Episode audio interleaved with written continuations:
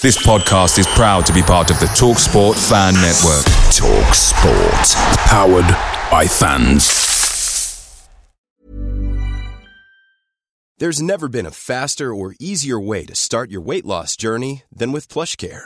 PlushCare accepts most insurance plans and gives you online access to board-certified physicians who can prescribe FDA-approved weight loss medications like Wegovy and Zepbound for those who qualify. Take charge of your health and speak with a board-certified physician about a weight loss plan that's right for you. Get started today at plushcare.com slash weight loss. That's plushcare.com slash weight loss. plushcare.com slash weight loss. The TalkSport Fan Network is proudly supported by Delivery, bringing you the food you love. McDelivery brings a top-tier lineup of food right to your door. No matter the result, you'll always be winning with McDelivery. Order now on the McDonald's app and you'll get rewards points delivered too. So that ordering today means some tasty rewards for tomorrow. Only via app at participating restaurants. 18 plus rewards registration required. Points only on menu items, delivery fee and terms apply. See mcdonalds.com. They expect me to walk away from Luton with nothing, I'll make very sure there's nothing to walk away from.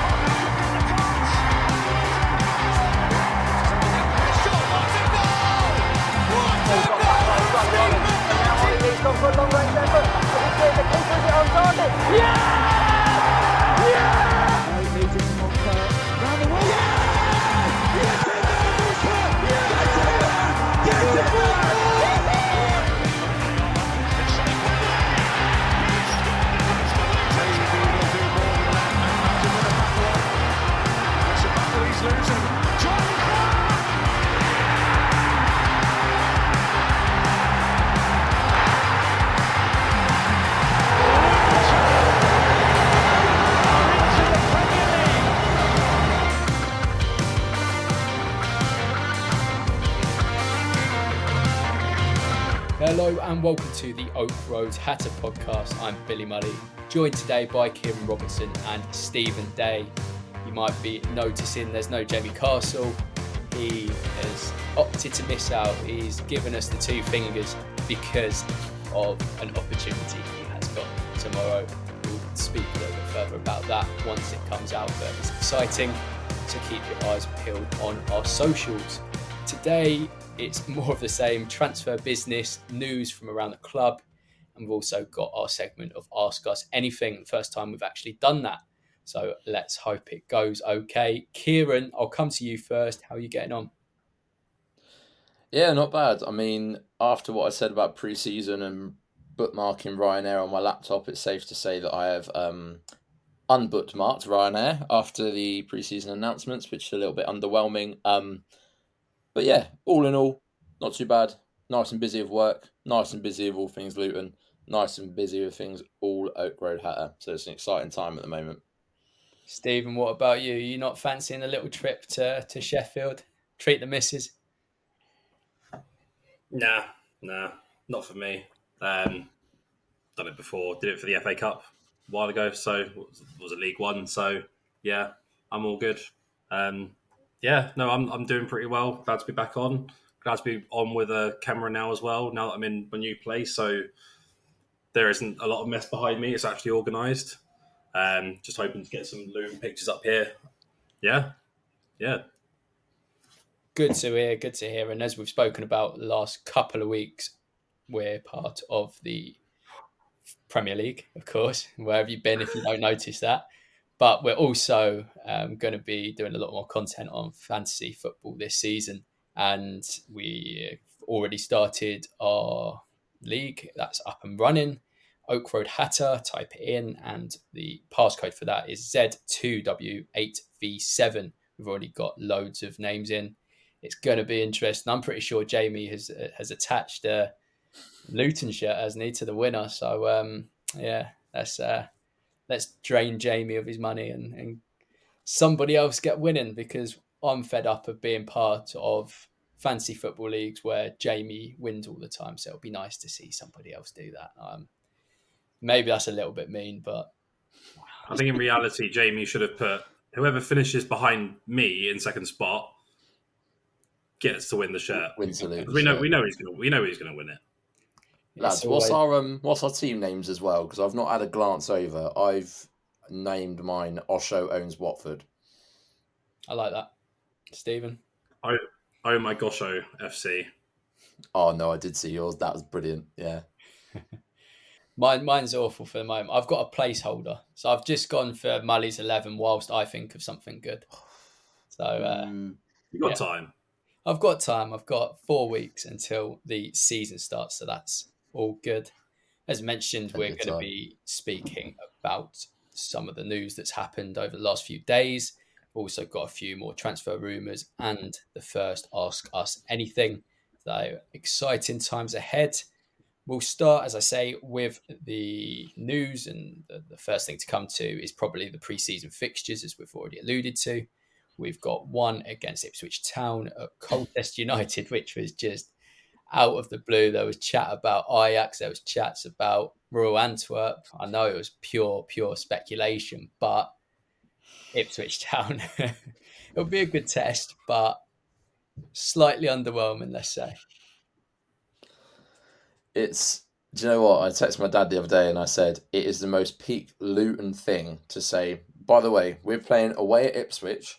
Oh, but it's not at Portman Road. It's at Colchester United, and like all of that thing in one sentence.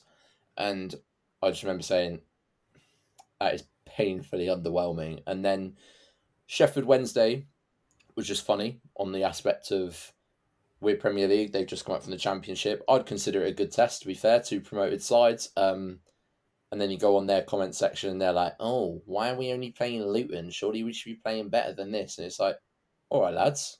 It wasn't long ago you were in League One. It wasn't long ago what you were actually playing us. But fine, each their own. Do you know what? It could be worse. We could be we could be some team down the M1 playing against a non-league team in Boreham Wood and getting held to a draw. But um, And throwing a flare in the ground. Let's not forget that. Mark, if you have that photo, insert that photo because that is embarrassing to say the least. Also, we have seen Sonny Bradley join Derby County. There was interest, I think, from the Championship. I think Rotherham were in for him, but he's gone to Derby, a team that will be vying for automatic promotion. What do you think, Stephen? Do you think that's a good move for him? Um, we've seen him lift the League One title. He's also been an important player for us in the Championship over the years, maybe not so much last year do you think the top end of League One is is about right? Do you think he's somebody that, that could make an impact for a team pushing for promotion? Yeah, definitely. I think I think he's that is around about his level, maybe like you know lower championship, um, top half of League One, pushing for promotion. Um, I think it's like it really depends on what the team would be looking for as well, and it, it's I think Derby sort of need that experience to get them over the line because I think I can't say that I know a lot about their team from last season, but they I think they were like really inconsistent. They had some good spells and then had some really really bad spells, and I think they they will benefit a lot from his experience, and which is you know one of the things you need to say you know get out of League One, and and I think he's probably not going to play every game because you know his age and and everything, and you know maybe personal issues as well. But um, I reckon I reckon he'll probably you know get a good few games there, and he'll be like a, a really important player for them in a promotion push. And I think I can't see why they wouldn't get promoted this season. And so yeah, I think it's a really good signing for for them, and I think Bradley will do really well there as well. Yeah, it'll be interesting to see how he fare up. As we sort of mentioned before, he's somebody that knows that league well. Um, even before us, he, he played for Plymouth and done well there. Um, obviously, won promotion with us, cemented himself in a in a championship team that done well. So yeah, it'll be interesting to see how he does when he goes back to that level. I think defensively speaking, he'll be absolutely fine. In possession, again, fine. Um, I, I done something for a, a Derby County fan page. Said he's sort of the only kind of downside of to him, which was exposed a little bit last season, was was a lack of mobility. But I think at League One level, I think his natural intelligence will will help him out for that. yeah, I'm excited to see how it goes. Brilliant, another brilliant, brilliant personality as well. Somebody that that you know has helped create this atmosphere within within the playing squad that's brilliant to be a part of. Um, we, we, speak of Pelly, we speak of Lockyer, two very good characters, but but Bradley probably a little bit more reserved, but somebody that you want in your in your changing room if you're going for promotion. So Sonny Bradley, hopefully it goes well. Hopefully get you on the pod one day. Um, that's the aim anyway. That's what we're going to be trying to do. We'll go on to pre-season now. That started on Thursday. The players reported back. Uh, good to see some photos and then some announcements later. Um, one today, one back on Friday, or might have even been Thursday with Tom Lockyer signing fresh terms. First of all, Kieran Lockyer penning down a new deal at Kenilworth Road. Life is good. It is, and I think I said with Pelly this morning, like Pelly was inevitable. It was one of those things where we, it would have been very, very, very surprising if Pelly didn't sign on. Whereas Lockyer, there was a little bit of uncertainty. Um, however true that rumor of him to Everton was, um, obviously it doesn't matter now. Um, but it did throw a bit of speculation, and it did throw a little bit of, oh, what if maybe he has got offers, like maybe not he probably had a lot more offers, maybe based on us not going up potentially. Um, and if we hadn't, I'd hazard a guess and say he probably would have moved on, um, even if it was to a lower end Premier League team. But for him to sign on is crucial. Keeping as many players, like we said last week, keeping as many players as we can in that squad that are, are of a good enough quality to potentially feature in the Premier League. Lockyer stands out again as a starting 11 player compared to the conversation last week, which was more about the squad depth in that sense um, crucial. I think goes without saying, club captain for me next season, um, without a doubt. He stepped in when Bradley obviously wasn't playing, and was the focal point in our back three. So for me, not only am I happy he's signed on, give that man the armband immediately, make every Luton fan happy. Stephen Pelly Ruddock Mpanzu will be starting his 11th season as a Hatter that is an incredible stat. Even more incredible when when you consider that's from the fifth tier of English football right up until the best league in world football.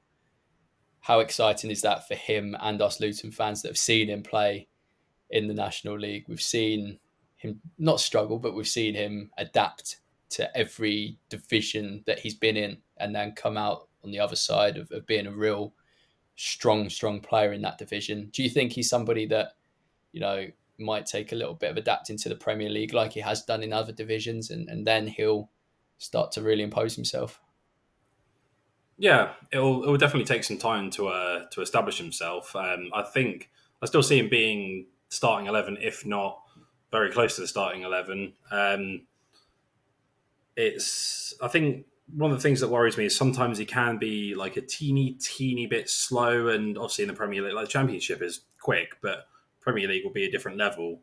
Um, I, you know, there are some worries about whether he'll adapt to the pace, but in reality, like he's going to be a good player no matter what. Um, and it is really exciting for us to have another thing that is making history with with a player that's gone from non-league to Premier League with one club, which, like, you know, I think we can all somewhat safely say that's never going to happen again. Um, it might do, but I kind of doubt it. And um, yeah, and I think with with his rise as well, it's kind of I think the leagues where he's had to adapt the most, there's been time for him to adapt, um, and this this is going to be like the biggest test for him because you think going up to League Two, there we had a few years to adapt, and he, you know, was a really important player for us. And then League One, um, you know, he only one season, and I can't remember him featuring like every single game, um, unless I'm remembering wrong. Didn't he? Wait, didn't he feature in every game that season? Didn't he like miss out on like half an hour in the last game? I might be thinking of someone else. testing me. Anyway, you are testing me. champion championship. He, he, you know, took a little time to adapt, but again, he did really, really well to adapt. And I think a lot of that experience as well will help him to adapt to, to the Premier League. And I think his passing ability and his his sort of I don't know how to say it. Like it, he, he sort of just knows where to put the ball a lot of the time, even if it doesn't work out. He knows where the players are going to be, and it's that sort of knowledge that you're going to need um, within within the team in the Premier League. Because if we bring a, another player, a, another midfielder in, and they they're not exactly as familiar with the style of play and where the players you know are going to be, you could be caught out a lot. So I think, um, yeah, it's to be it's to be really really good to watch him, and I I love the man. I'm so happy that he signed on. It, as Kieran said, it was inevitable, but I I love him. I've always loved him. I've always defended him, and remember, you know, today there was a video of him, um, his goal against Dartford, and I just that that and all of his other goals just brilliant, and I just I love the man so much. He has served some brilliant memories over the years, and I'm sure he will going into the Premier League. There's a couple more more headliney bits to go over. Um, our development squad started their pre-season with a 2-1 victory over Hitchin Town, watched by over a thousand people, which is great to see. So many people going down to, to watch development squad. Some really, really exciting talents in that squad. Um, you know, like Jake Burger, um, Tyrone Newton as well, two very, very good players. Miller Matthews Lewis as well, continuing. Um, I think he, he signed a new contract in the summer. Uh, there's some really, really impressive talents coming through that, and and it'll be interesting to see um, what kind of what kind of path some of those go on going into the the Premier League campaign.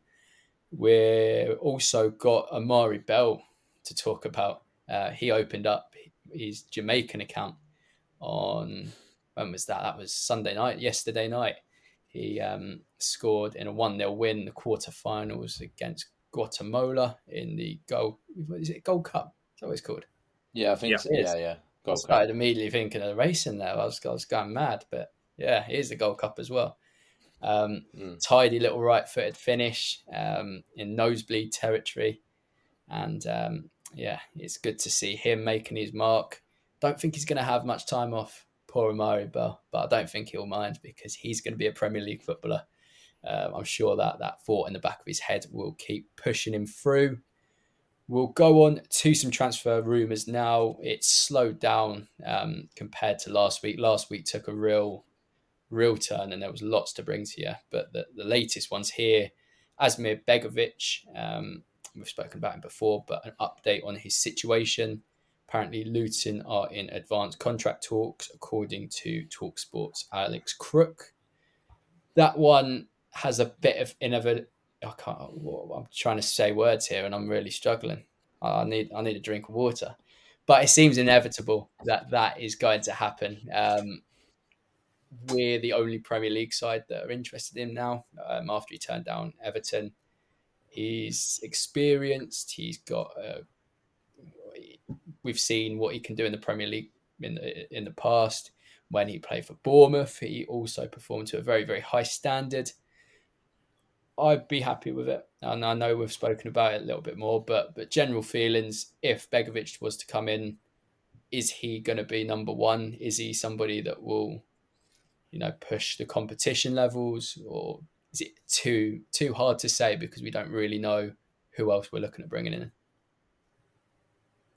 I think because of his age and experience, I'd be hard pressed to think of an alternative to him not being number one, if that makes sense. Like for me, he is number one until I'm proven otherwise. And again, like I think it all comes down to it's fair to say we're in the market for two keepers. Again, like we didn't take the option on Horvath for 1.5 million. Very surprised. Um, but equally, if the club think we can get better in, then I'm going to back the team. I'm going to back the recruitment, and Begovic is a good sign of that already. Um, it then depends on what option two is. Um, I saw Travers was linked to another Premier League team earlier. Um, I can't remember who it was off the top of my head, um, but he was linked with another move. No, it wasn't Prem. It was Millwall.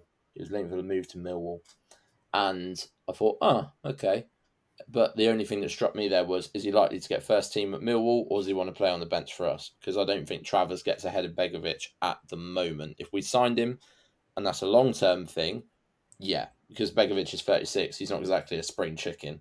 Um, but then it leads you to with Walton going out on loan as well. Who is then number two? Because for me, James Shea is not number two for a Premier League team. And that sounds horrible. And I know there's a lot of sentimental Luton fans out there. But I think it's evident we are in the market for two goalkeepers. Yeah, I'd agree with that. I do think we're in the market for two goalkeepers. I think you can tell by the kind of goalkeepers that have been linked. There's a clear distinction between the set that is Begovic, Heaton. Um, I think there's another goalkeeper as well that, that's more experienced, but then we've also been linked with, you know, as you say, Travers, somebody that's of a completely different profile, um, completely different stage of development. So yeah, it would not be a surprise if Begovic was to come in and we did bring a keeper that's you know 23 to 26, that kind of age bracket. Um, we'll go on to next transfer rumor. Ashley Young, a uh, rumor that has divided the Luton Town fan base so much. We had oh, to poll out about it, and um, I'll find I'll find the uh, official figures in a second. But but coming to you boys first, Ashley Young, what do you make of him? Um, well, I get to give you the official latest line. Um, it looks like he's turning down uh, an approach from Luton to sign for Everton. Whether that happens over the next few days remains to be seen. But would you have liked Ashley Young at Luton Town? Um, does his Watford connections haunt you, or do you sort of see past that? I mean, for me, I'm a bit like I don't care that much. Like it is years ago, and I wouldn't have really been bothered by it. But at the same time, I didn't really want him because of the age and and whether or not he's he can actually do something for us. Like I'm not saying that the current players we've got are better than him because they obviously he's got what 20 years of Premier League experience, something like that. Um, but I I don't think that he would do a better job for us than than what our current players would do. And I think it doesn't even though like we're talking about uh, Begovic, like with his age and wanting to sign him, I wouldn't think it would fit the the bill of us signing players that will improve us, and which you know Begovic would probably improve our goalkeeping situation, but Ashley Young I don't think would improve us that much or at all, and it, there wouldn't be any value in it. We'd just be spending money on someone that might be able to provide a bit of quality here and there that might might keep us up, but I I just can't see him doing anything magical. And even though we're now probably not signing him, um, I I wasn't a fan of it because of the the realism of it rather than Watford connections or sorry scum connections. Kieran, I think the trouble with a so- yeah, I think the trouble with I'm quite 50-50. Like I can see why we've gone in for Ashley Young. Like 38 serial winner lots of experience in the Premier League, lots of experience abroad. Like I think a lot of people forget he spent a few years at Inter Milan as well, like and was first team for Inter Milan. Like he didn't just go to Italy for a holiday. Um, and the Watford thing strikes me because I think when people post their opinions, they were very much like, "Yeah, but he's Watford," and it's like, but they if you take your Watford tinted glasses off for five seconds and look at him as a player and what he can add to us, it was all right when Matty Spring went to Watford and came back. It was all right when we got Rob Edwards, who was ex Watford. What's the difference? Like in that respect, that was the only thing that I was thinking. When it comes to his playing ability, there's quality there. There's no doubt, and there's a reason that Villa, who finished as high as they did, backed him for over half the season over Matty Cash. Like they had that nice 50-50 rotation, but to sort of back Stephen as well, similar to what he was saying in a sense, the age thing. 38 years old, fine. Is there quality there? Yes. But again, same as I said with Begovic, he's not a spring chicken. So then it makes you wonder cool, last season he had legs, evidently. But at some point, the man ain't going to have the legs. And all it takes is us overpaying on wages, just that little bit, just to bring him in. So we've got that Premier League experience, and bang, there goes the legs. And from the standpoint of when I saw just before recording of Everton wanting him and Everton more than likely to sign him than us, I thought, you know what? You're going to pay a lot more than we will in wages. He's going to have wage demands that are probably unrealistic for us. Hands up, take him, do what you like, because I know full well that we would have come at it with a respectable wage for us, and even even still being Premier League, he'd have probably scoffed at it. Whereas Everton would have gone, "You want this? Okay, there you go. All right, all power to you then. Like you do you. That's fine." I think, judging from what you two have said, it's been reflected in the poll results. Um, we put on Twitter, would you like to see Ashley Young join Luton Town this summer? 32% went yes, absolutely. 41% went no chance, and 27% were undecided. And yeah, I think it speaks volumes that, that there's no real sort of clear winner in that. Um, the fact that undecided is also quite high, um, yeah, I think it speaks volumes about that. That you know, there's no real um, standout winner here. Um, it would have been interesting to see what would have happened if he was to come to Luton, as we mentioned there. Premier League experience, a lot of quality with the ball at his feet. Um, you, you, think back to Rob, uh, Rob, Edwards when he saw his first bit of success with Forest Green. It was with wing backs that that crossed the ball and, and got at their defences, and, and that's what Ashley Young still can provide, even at the age he is now. Um, we've seen Alfie Doughty thrive under Rob Edwards last season. And yeah, I think he would have done a, a decent enough job. Um, Watford connections, of course, but yeah, for me, Watford connections don't override the fact that he is a very good player with good levels of experience. Wages, yeah, I think that could have been a stumbling block, but realistically, would we have offered him anything other than a one year deal?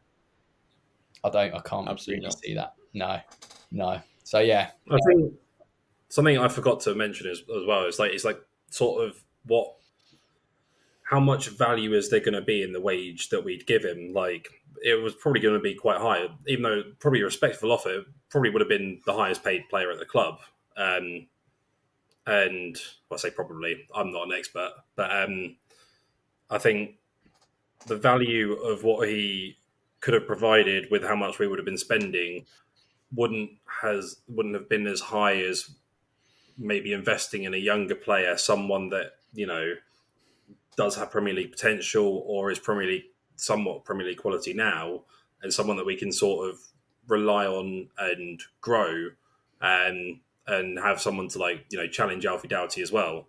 And so I think that's another thing with like you know I wasn't too keen on it because I was thinking what what value would it really really bring um, to you know for, for how much we'd be spending on on him.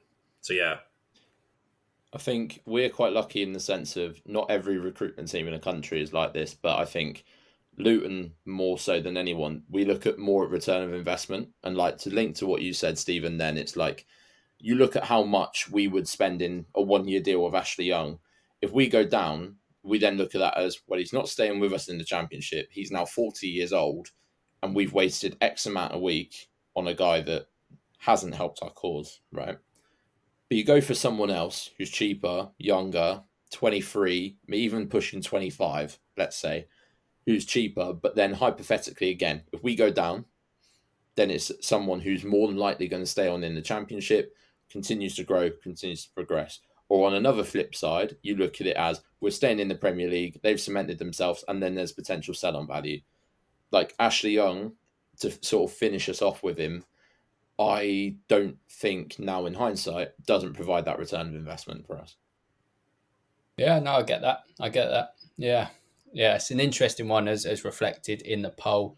We'll go on to the next one, which was Thomas Kaminski, the Blackburn goalkeeper that we've previously been linked to. There's been an update.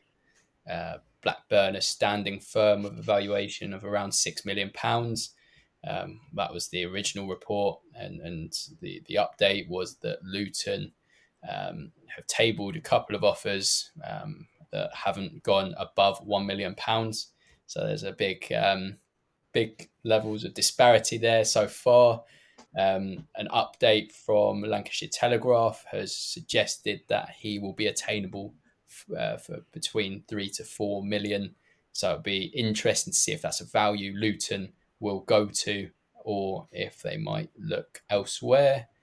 Um, within that original report as well, it was Kaminski being looked at as well as Lee Nicholls at Huddersfield Town, another goalkeeping duo of, of a different different sort of profile to what we mentioned about Begovic and Heaton, and and then the younger sort of slot of Travers. Um, I think both Kaminski and Nicholls are 30, so they're in that sort of good age, a very good age for a goalkeeper. Give you a lot of years at that age. Um, so yeah, as we said, um, Ashley Young at 38, you, you've still got a long way to go there. Um, the last one was Tom Cannon, Everton striker, played on loan for Preston North End last season, scored eight goals in 20, Republic of Ireland Youth International, exciting striker, has done a lot at Premier League 2 level as well.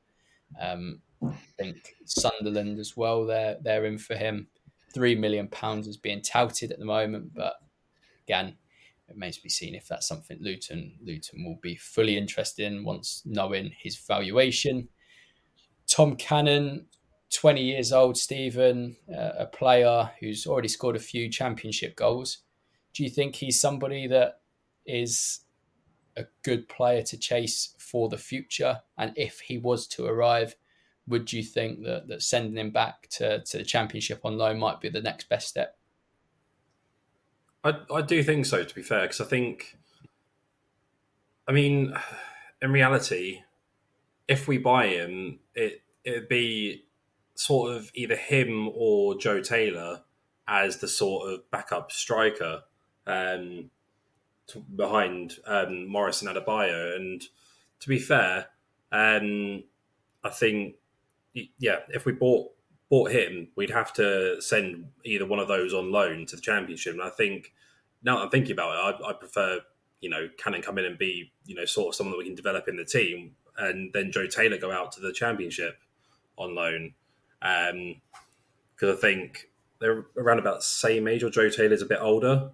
Um, I think he needs a lot more exposure to the first team than than what um, Cannon would because if if Taylor, Taylor is that age, then yeah, you'd need sort of to let him have a lot more first team exposure, which he'd get in the championship, I believe. And then Cannon is sort of he probably if he's a long term, he would be a long term thing. He'd benefit a lot more from sort of being at the club, being with the coaching staff, being with the team, um, and being able to you know find out what we can get out of him as well.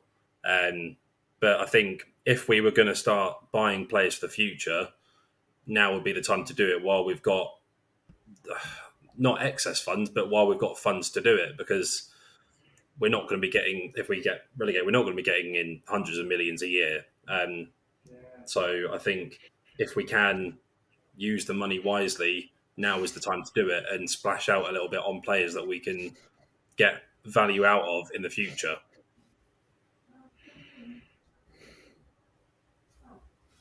Yeah, realised on mute, has he? I know, I know. It it actually reminded me there. It just it knew that I'd ball stuff and it, it told me.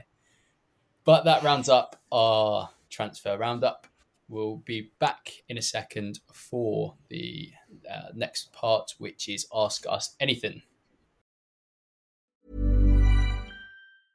Ready to pop the question? The jewelers at BlueNile.com have got sparkle down to a science with beautiful lab grown diamonds worthy of your most brilliant moments. Their lab grown diamonds are independently graded and guaranteed identical to natural diamonds, and they're ready to ship to your door. Go to Bluenile.com and use promo code LISTEN to get $50 off your purchase of $500 or more. That's code LISTEN at Bluenile.com for $50 off. Bluenile.com code LISTEN. Picture the scene. All of your mates around, you've got your McNugget share boxes ready to go. Partner this with your team playing champagne football. Perfect. Order McDelivery now on the McDonald's app. There's nothing quite like a McDelivery. At participating restaurants, 18 plus serving times, delivery fee, and terms apply. See McDonald's.com. So we'll go on to the second part of this particular episode and we're on to ask us anything something we haven't trialed out before so it's to be it's to be fun to see what happens we've got a few questions in from fans I'm to put them to the boys, and I'm also to join in as well. We're, we've got a good few questions on Twitter, some on Instagram as well. So thank you very much for sending them all in. Um, our editor, Mark, has kindly put them all together to make my job easier. So once again, I find myself saying thank you, Mark. Um, I will just get the first one out now. And the first one comes in from one of our writers at Oak Road Hatter, Alex Oakhill. He said, and it's a good one to start on away days. Which one are we looking forward to the most next season? And and I think we've all sort of discussed it in a little bit detail, but we've we've sort of assessed them all, haven't we? We haven't really given our opinions as to which one stands out to you as the one that you cannot wait for. Um, I can see you both thinking. I'll go to you, Keith. I, I don't. Yeah, I one sprung to mind straight away. Um, it's the same answer I think I gave a couple of pods ago. Um, United for me, United away. Um, I said at the time, I remember saying that Manchester as a footballing city is class. Um, can't wait to do United away. Um, obviously, got the football museum up there. Um, if you want to do a weekender and City are playing the other day, or you got Salford or whatever else, like it is class. Um, looking forward to it because I also said on that same podcast, I think it's the one big six game I think we might get some points from. Um, and yeah, like I said, National Football Museum, classic football shirts, plenty of places to go out, have a drink, have a good night out. Know a couple of people up in Manchester as well. So, that being said, resounding vote, Man United away. Stephen, what about yourself? Uh, it's so hard because obviously all of the top six or big six, whatever you want to call them, are all going to be good. Um, I think I think Everton, just because of the uh, the stadium and e- either either Merseyside teams, to be fair, but I think yeah, Everton for me is just because I've well, I've sort of been up there for Tranmere away, but um, I think seeing Everton Stadium would be brilliant because that is going to be knocked down soon, um, and I think that was going to be if we didn't get promoted, I was going to be like, I, I, need to get up there for a game before they knock it down because I was devastated to have missed a game at the Boleyn. Um, so it's something that is you know on the calendar for me, um, and I think obviously Liverpool will be a great great day out, great you know can make a weekend of it. I know people will, um, and that'll that'll be a brilliant away day. And I think you know not not. Uh, predicting things just yet, but I think you know it's a sort of away day we, where we could get points, um, and if we did, it would be brilliant. So, um, yeah, that's that's the standout for me. And then obviously both North London clubs, I can't wait for Arsenal and Arsenal and Spurs. Just both stadiums I love and I want to do. I've done them both. Um, one uh, Emirates for football, and then um, Spurs for for NFL. Um, but I, I, I, remember being there and I was thinking, what what would this be like if Luton were here as, on an away day? And that was two years ago. And now I'm like, we're actually going. We're fucking going. So yeah, I'm well excited for that as well. I've got deja vu because we've definitely, uh, as, as you both alluded to there, we've definitely spoken about these away days. But oh yeah, in, in the yeah. event of speaking about something new, my one and this bit's not new. My go-to for next year is Liverpool. Um, obviously, went to uni there. Um, love the city. Also used to work there. Um, I was a steward uh, for for a bit during um, just before COVID hit. Um, I worked as a steward at, at Liverpool, so I cannot wait to go back as a Luton Town fan and hopefully take all three points with us. We'll go on to the next question. Thank you, Alex, for that first one. The second one from LTFC Talk. Which three centre backs start in our strongest 11? And that is a very, very good question. I'm struggling to, to there's so many different combinations in my head, but but I'll come to you first, Stephen. Um, now we know that Lockyer is staying. We've got Mads Andersen in the building. Um, if you think there's another centre back that, that could come in that to potentially challenge another spot, feel free to to shout their name as well. But if you were if you were to name your starting three centre backs for Brighton away now, who would you go for? I think I always forget about Bell as a centre back, but I think it, I think he just has to be in there just because of last season. I need to stop uh, ignoring him as a centre back and thinking of him as a uh, wing back. Um, I think yeah, Bell, Lockyer, and Burke. Um, I love Burke. I think he'd be brilliant in the Premier League if he can stay fit. And I think Mads Andersen will need time to bed in, but um, that that would be my my go to and probably what I think is most likely as well.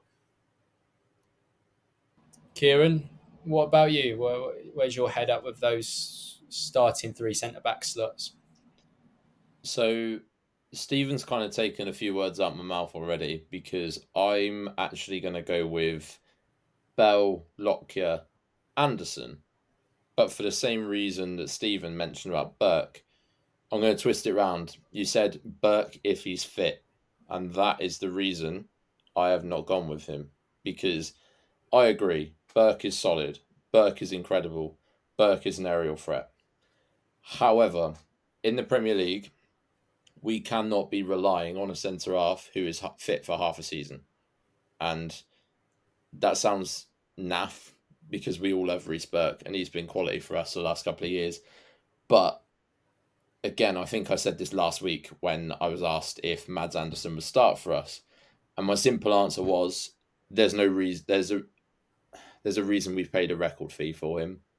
And there's that for me is enough to justify the quality of him and that is why he'll start. So based on currently, obviously, I think we're probably still one centre half signing short potentially. We'll see. Um, see if Luton cross that bridge. But for the meantime, Bell, Lockyer, Andersen, just in case I need clarifying, left to right. It's good because I've got a different three in my head. Um, I've got Bell, I've got Lockyer, but I've got Osho. Um, I think Osho oh. has reached heights that I didn't think he was capable of last season. Um, coming to that end of the season, he was unbelievable, and I think he, along with Burke, are the two centre backs I envision adapting to the Premier League the best. I think Osho showed at, at times last season he's still got a, sort of an error in him, um, but I think maturity um, added a real element of maturity to his game as the season went on, and we saw the very best of him. Defensively speaking, he's dominant.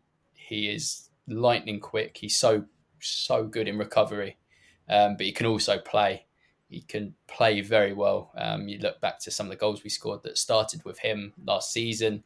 Then that was one away at Wigan where he played a really good pass into Adebayo or Morris. I'm not too sure which way around it was, and when we we scored from that. But he is, in my head, the player that can adapt. That within the back line, at least, he he can adapt to the Premier League well, and I think Burke, Andersen, two very very very good players to have in behind the, the starting three that I've mentioned there. I think competition is going to be very high, but I do also agree with Kieran. I do think we need maybe one more, potentially a little bit younger, um, to, to you know maybe at the age bracket of twenty to twenty two, somebody with, with real talent to push, but also provide uh, one for the future kind of um, platform because if you look at our forward line, we've got Joe Taylor in that's an exciting prospect that needs a, a fair few more games. We don't really have that in our back line. And um, to go one further in the midfield as well, we've also got someone like Louis Watson, who, who we'll get onto in a minute.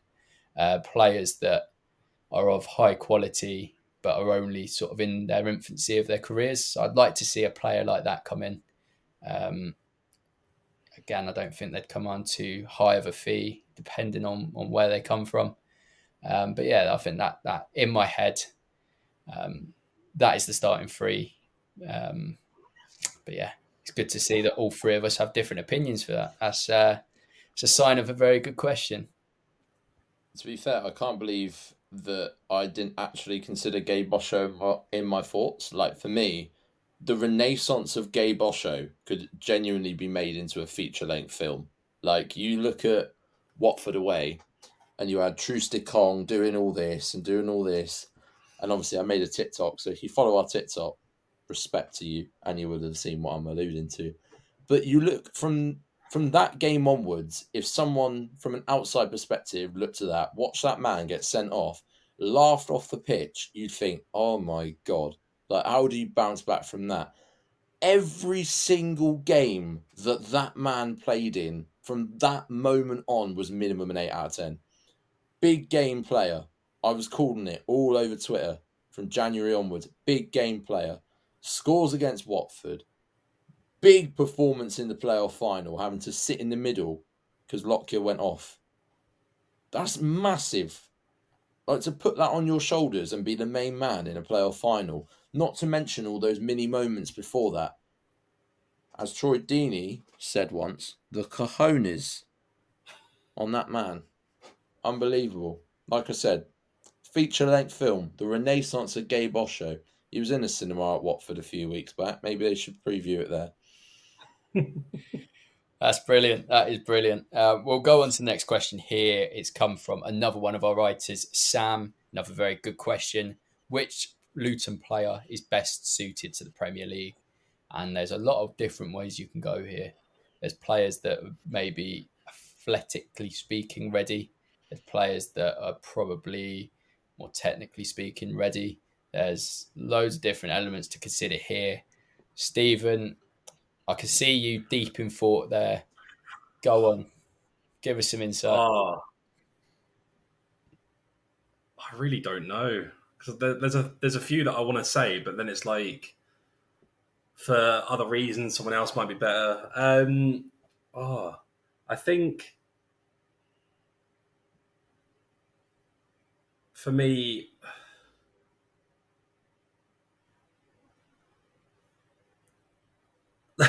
it is so hard.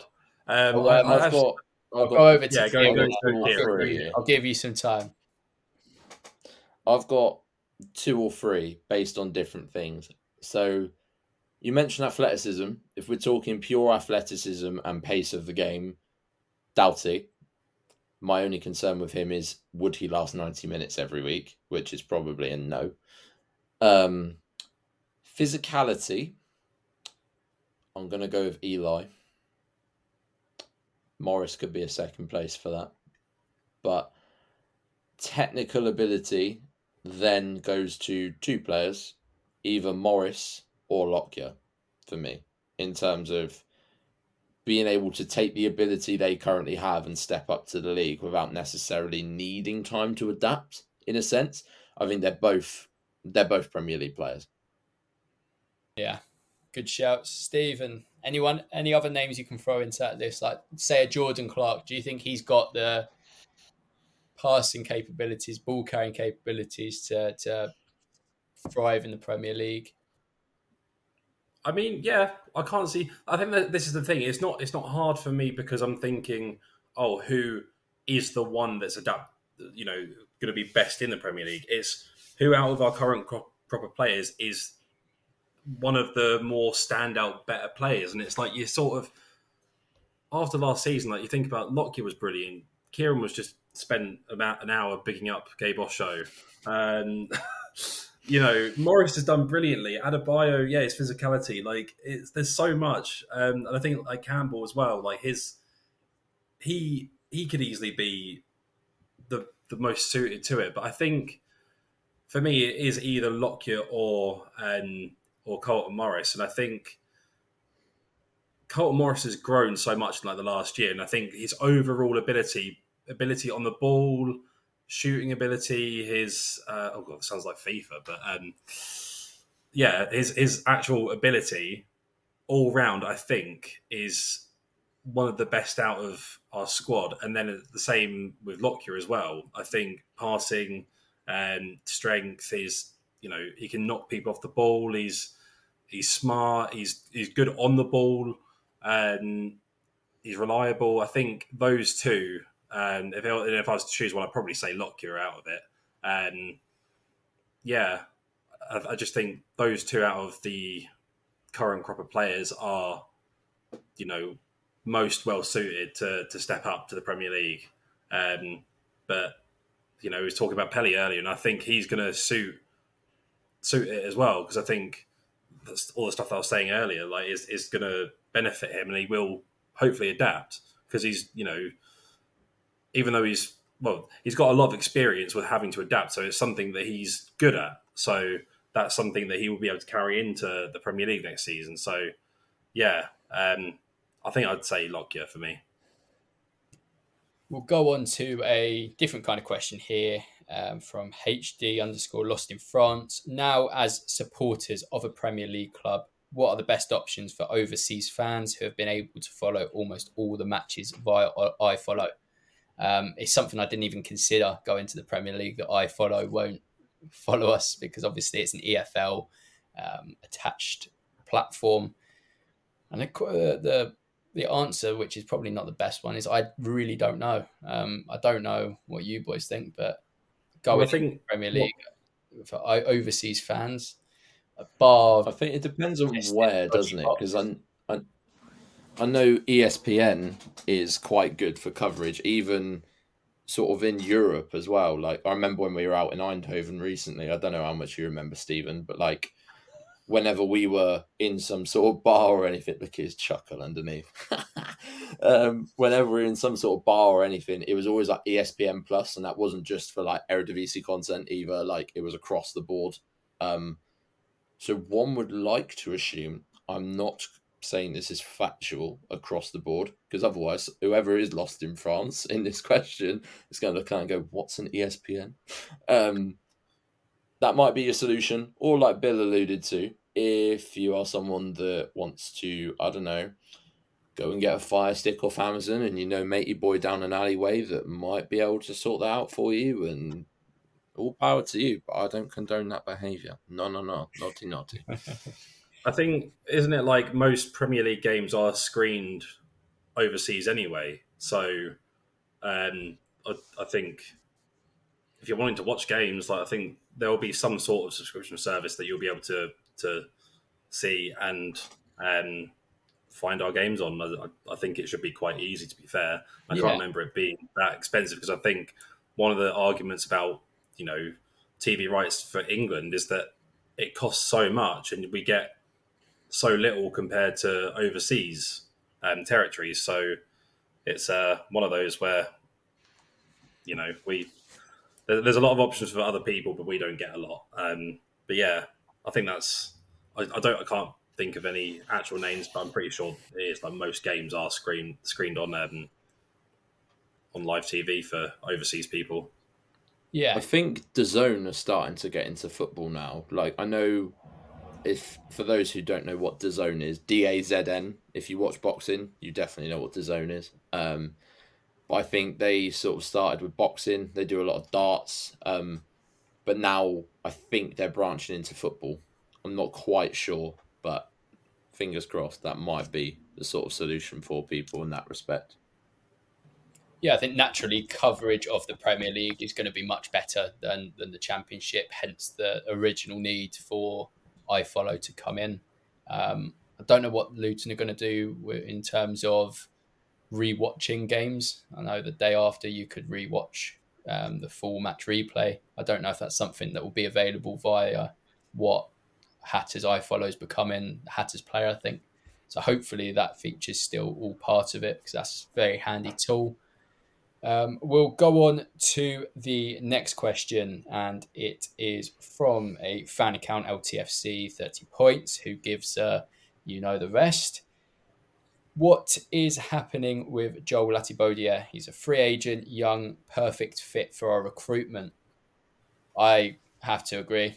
I think he is a very good player. I think everything about him, um, from his physicality to his maturity, the fact he came through at, at Man City and is technically a very good passer of the ball. He's good in his duels. He is a centre back that spent a lot of last season as a right wing back, and he's currently out with Amari Bell um, with the Jamaica national team playing, I think, as a holding midfielder or, or even more advanced as number eight. I'm not too sure, but I know he's playing more centrally.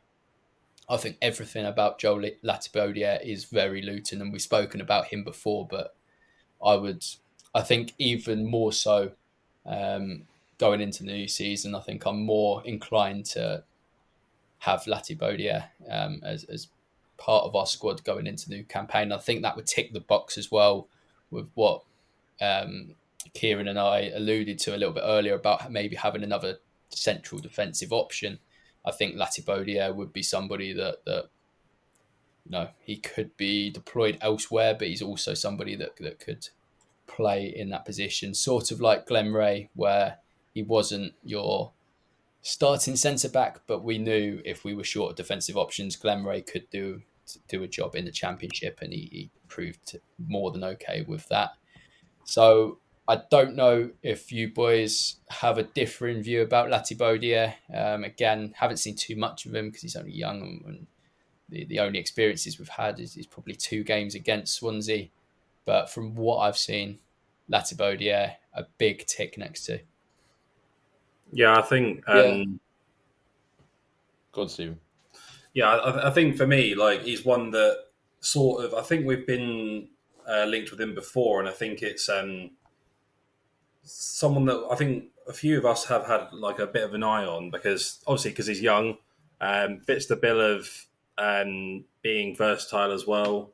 Um, he's someone that could grow, and also saying that he's out of contract, that he's a free agent now, isn't he? So, um, it to me, no brainer, because um, he fits so many. He ticks so many boxes for our recruitment team for for what we look for, um, in terms of you know, as I said, versatile. I, I assume I, I haven't seen him play a lot, but I, I'd assume that he's probably quite a athletic person as well, considering that he can play right back, right wing back. So um, yeah, I think, in all honesty, like going off of the little knowledge that I know, um, no brainer really. Hundred percent, very very good player. We'll go on now to um, another one from LTFC Dave. He says, "Whatever happens this season, Edwards doesn't get sacked. Agree, disagree." Yeah, easy. agree. As long as he doesn't do anything, um, you know, against the law or anything, then yeah. Um, but in all seriousness, I think Edwards. You know, I, I think what Dave is alluding to there is if things go tits up, if we don't have a, a good season, if you know our, our way of playing football doesn't work out in the Premier League, will we stick by Edwards? And I think we, I think we will. I think he's got us there. He's obviously in the early stages of the project he started. He evidently was promised time, and we're a club that give him that, unlike another club I know. But I think also with Edwards is that he's played to our advantages so far. I think there's a lot more to come from him. I think in terms of being better on the ball he's alluded to that many times, even since we've been promoted, that he wants us to be better on the ball. And I think that's something that will come with increased funds and, and being able to, you know, have a few transfer windows where he's able to bring his kind of uh, profile of player to the club, which I think he'll continue to do. I've said it before, I've been quite bold about it. I think there's potential that, that Rob Edwards could be an, an England manager in the future. Um, he's got the connections already. He's been very successful in the early stages of his career. Um, you just have to listen to his coach's voices, interview to to get some insight into how intelligent he is. Um, but I think he also places so much trust in his immediate team around him, which I think sometimes undervalued. I think to delegate responsibilities to someone like Richie Kyle, who's been equally as successful, and, and Paul Trollope, and, and really believe in what they try to do as well. Um, I think speaks volumes about who he is. He can have that individual success, but as a collective, he's he's sort of the three of them are, are brilliant. Um, so yeah, I think keeping Rob Edwards close to the club, regardless of what happens with this season, has to be a must. Um, in terms of his second part of the question, He said, which signing, either so far or to come, is the most important if we are going to survive? Um, I'll come to you first, Stephen, for the first question um, about Edwards. Does he get sacked? You know, place him in any no. scenario. No, that's good to hear. No. And then second question, which signing so far or one to come, a potential uh, target, um, uh, will be the most important if we are going to survive the Premier League drop? Um, I think it's got to be a goalkeeper, really. And I think we've got established players in every position but that one. Um, and I think if we can, you know, someone like Asmir Begovic, and you know, not spring chicken, but at the same time, plenty of experience and experience of commanding, you know, um, the defence of Premier League teams as well. Obviously, um, something that we could need and something that could really help. Um, and I think if it's not him, then it needs to be someone else with with experience. But obviously, you know, you don't get you don't get a lot of goalkeepers that have a wealth of experience either, um, that are cheap at least. And so I think, yeah, for me, it's got to be goalkeeper, and whether it's Begovic or someone else, it's got to be someone that that can help and well, it's going to definitely improve our, our goalkeeping situation. Not not berating anyone that we've got, but it's just I don't think any of them are Premier League quality, and none, none of them have Premier League experience. So um, it's something we definitely need to to build on. And Kieran, flicking through these these questions now. I've been we've been dragging this out for 59 minutes. I can't believe where the time's gone. Um, we're moving on to Instagram now. Some questions on Instagram, and this first one has come from Emma. She asks, "Is there any chance of Nakamba making the marvelous move to Luton?" Um, let's hope so. Let's hope so. I think the last update we heard from sort of a, a reliable enough source, it was 99.9% done. Um, a few, um, not disputes, but a few conversations about the wage. Um, and that won't be Nakamba being greedy. I can assure you that. Um, of course, he's got his foundation that he wants to, to protect as well. So that's probably the only reason things are holding up. Um, I, I can't really see him not signing. And I don't know if that's me being too hopeful, if that's me being too confident, but I, I just see him playing Premier League football with Luton Town next season. Yeah, so do I. And I think you only have to look at. There's a couple of things I look at from this perspective. Is one, the lack of leaks that have come out about potential other players coming in. Like, for example, Drameh, it's gone quiet, really quiet. And then we're linked with Ashley Young. And then Leeds United are all over Twitter like, oh, it's Cody. And we're like, yeah, great, cool. That's not happening. Cheers, lads. Um, whereas then you look at Nakamba and it's been ongoing. It's just been, yeah, there's this, maybe there's that. Oh, but they might explore this option. It's always been a thing. Um, and there's also been a lack of other option. Like, yeah, we were linked with that guy from Midtjylland, but again, it was like one report, quiet since. Linked with Ben Pearson, he's since signed a new deal at Stoke. Um, it's one of those where, or sorry, plays either way, regardless. And it's one of those where you think you hope it's done. Like you then look at Villa's midfield now, and you look they just signed Youri Tielemans, and without disrespecting Nakamba, I don't exactly think he's top of their priority list. And where they obviously want to free up funds potentially, um, to obviously further more signings. They're linked with you know Pau Torres and all this, that, and the other. Getting Nakamba off their books, getting their wages off their books, frees them up for more players to the Conference League. That's the only the only thing I could see him staying for is like maybe playing Conference League football. But again, signing Tielemans, McGinn, Ramsey, Douglas Luiz, Kamara, like, do you need Nakamba as well? No. Sixth choice midfielder. Come on. Come on, boy. Come to Luton. Okay, we'll go on to the other Instagram post. Uh, sorry, the Instagram question we got from Harry Folgate. Hi guys, first time poster, long time fan here. You seem to have real talent on your hands with Louis Watson. Is he ready to be a Premier League player, or do you think a loan to a Championship club this season would be better for his development? Um, we've spoken about Louis Watson. Um, we're excited about his development. What do you think is best for Louis Watson, Kieran? Um, sort of alluded to it uh, before recording, and for me, in light of Sonny Bradley going Derby, I would quite like the idea of Louis Watson going there too. Um, I said earlier that I would rather him go to a high end League One team that are pushing promotion. And if you were to ask me who's getting promoted out of League One this year, Derby would be in my three. I would rather him be involved in that setup than be involved in a mid championship to low end championship setup and he gets bit part play time. Like you've only got to look at Elliot Thorpe last season, went to Burton Albion, come in, manager brings him in. Two weeks later, manager gets sacked, and the new manager goes, Yeah, I don't want you. He just doesn't play. And that's then a whole waste of a season on a man's development. If the manager, say, if they're playing for a low end championship team, send Louis Watson to sorry for the example, lads, but Rotherham, um, and they're fighting a relegation battle by December, and they sat Matty Taylor.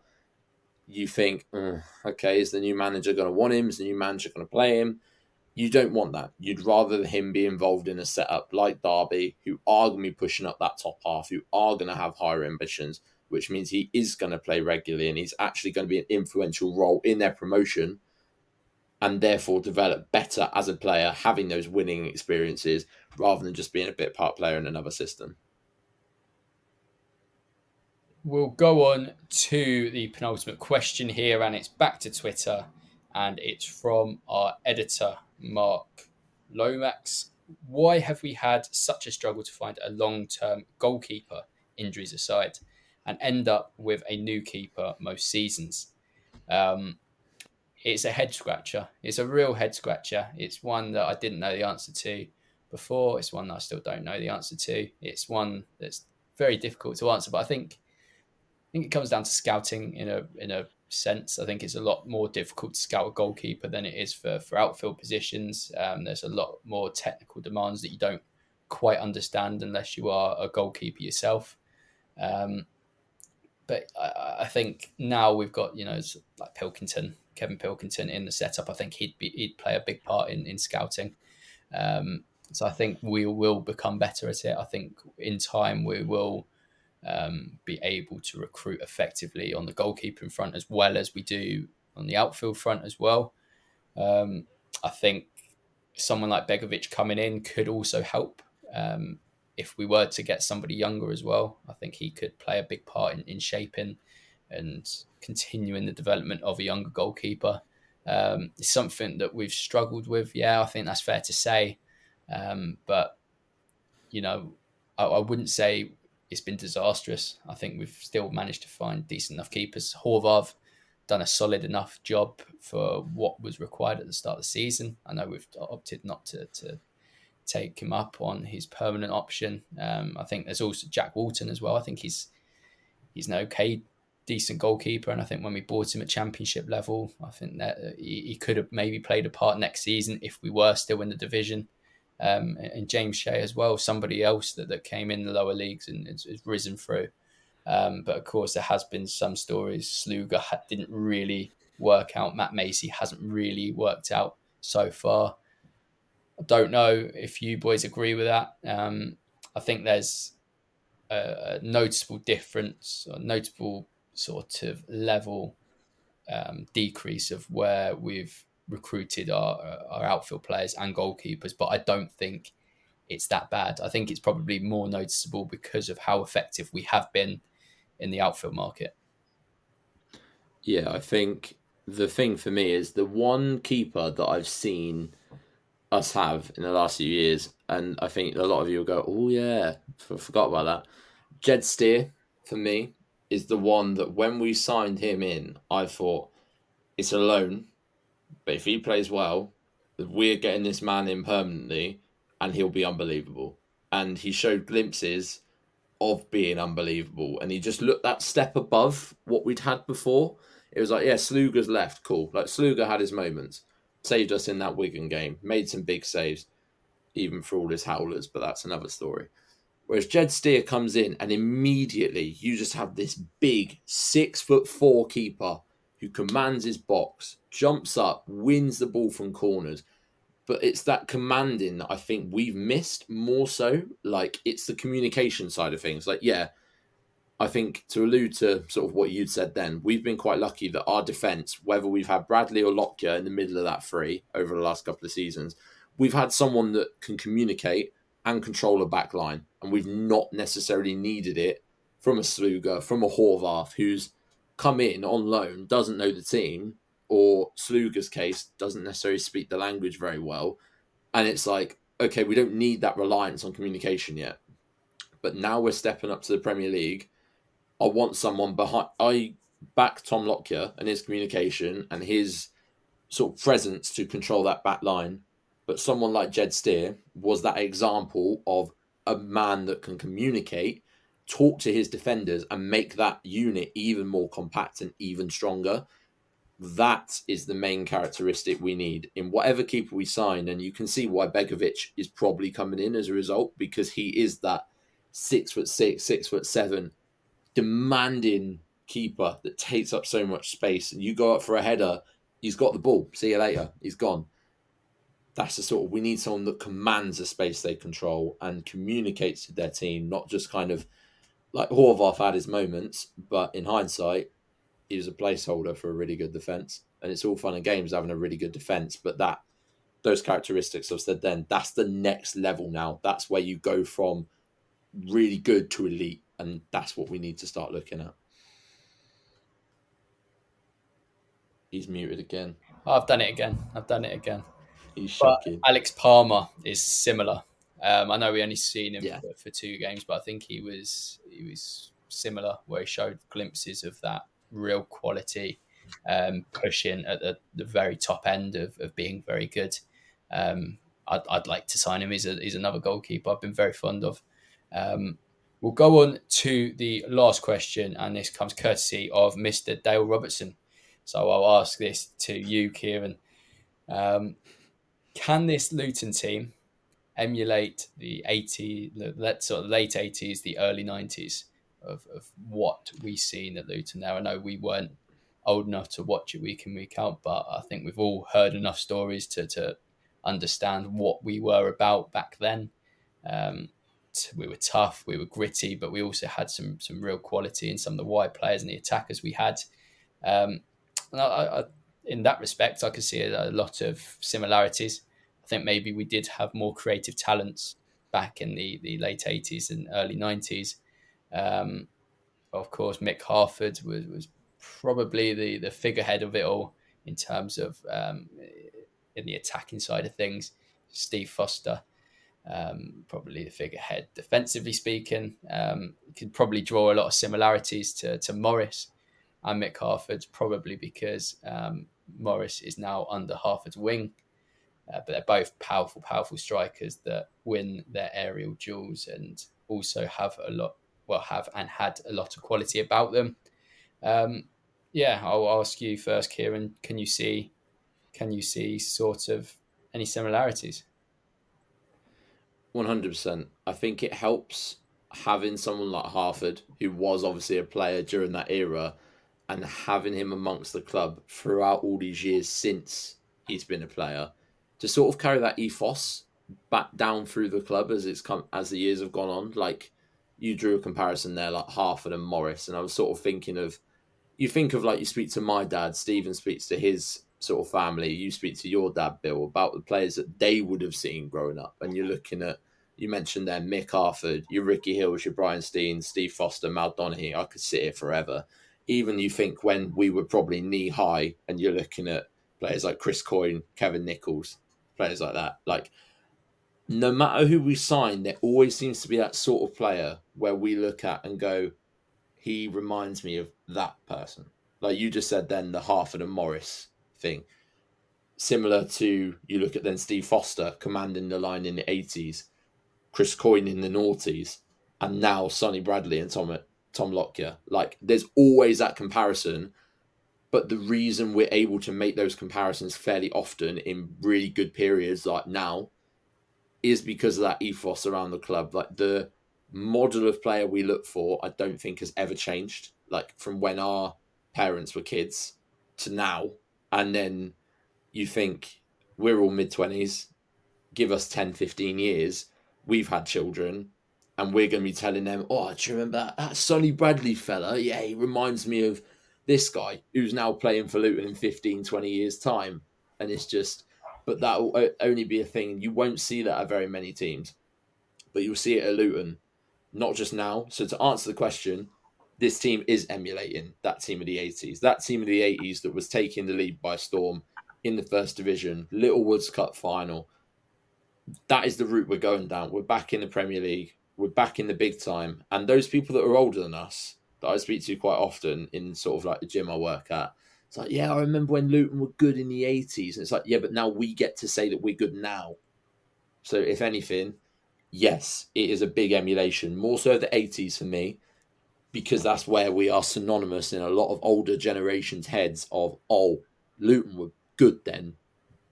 And but now we as fans who have gone through the rubber and gone through the mud, we now get to turn around and say, that is when we were good. And we are good now not just then. And we don't have to reminisce on times where we were and even come out the womb yet, let alone supporting them. I enjoyed that. I enjoyed that answer very much. That was that was a very good way to end it. I think um, we're up to seventy four minutes now, so uh, that's definitely broken the record of our longest, definitely video because this is our second one. But the, in terms of the podcast as well, this is definitely up there that leaves us to say goodbye for this evening. Um, one thing that we would like to ask is that you subscribe to us on our newly formed YouTube channel. Um, looking through the watches so far, we've only got 16% that have subscribed, and we'd love that figure to bump up. We also um, on Spotify rate us five stars, that would be greatly appreciated as well until next week when we probably bring you some more transfer rumours as they continue to spice up. Um, it is goodbye from us.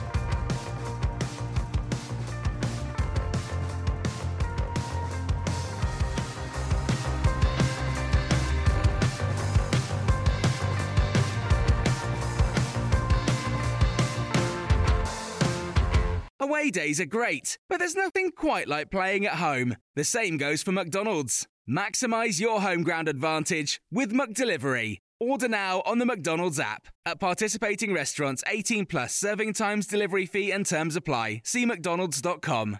This podcast is proud to be part of the TalkSport Fan Network. TalkSport. Powered by fans.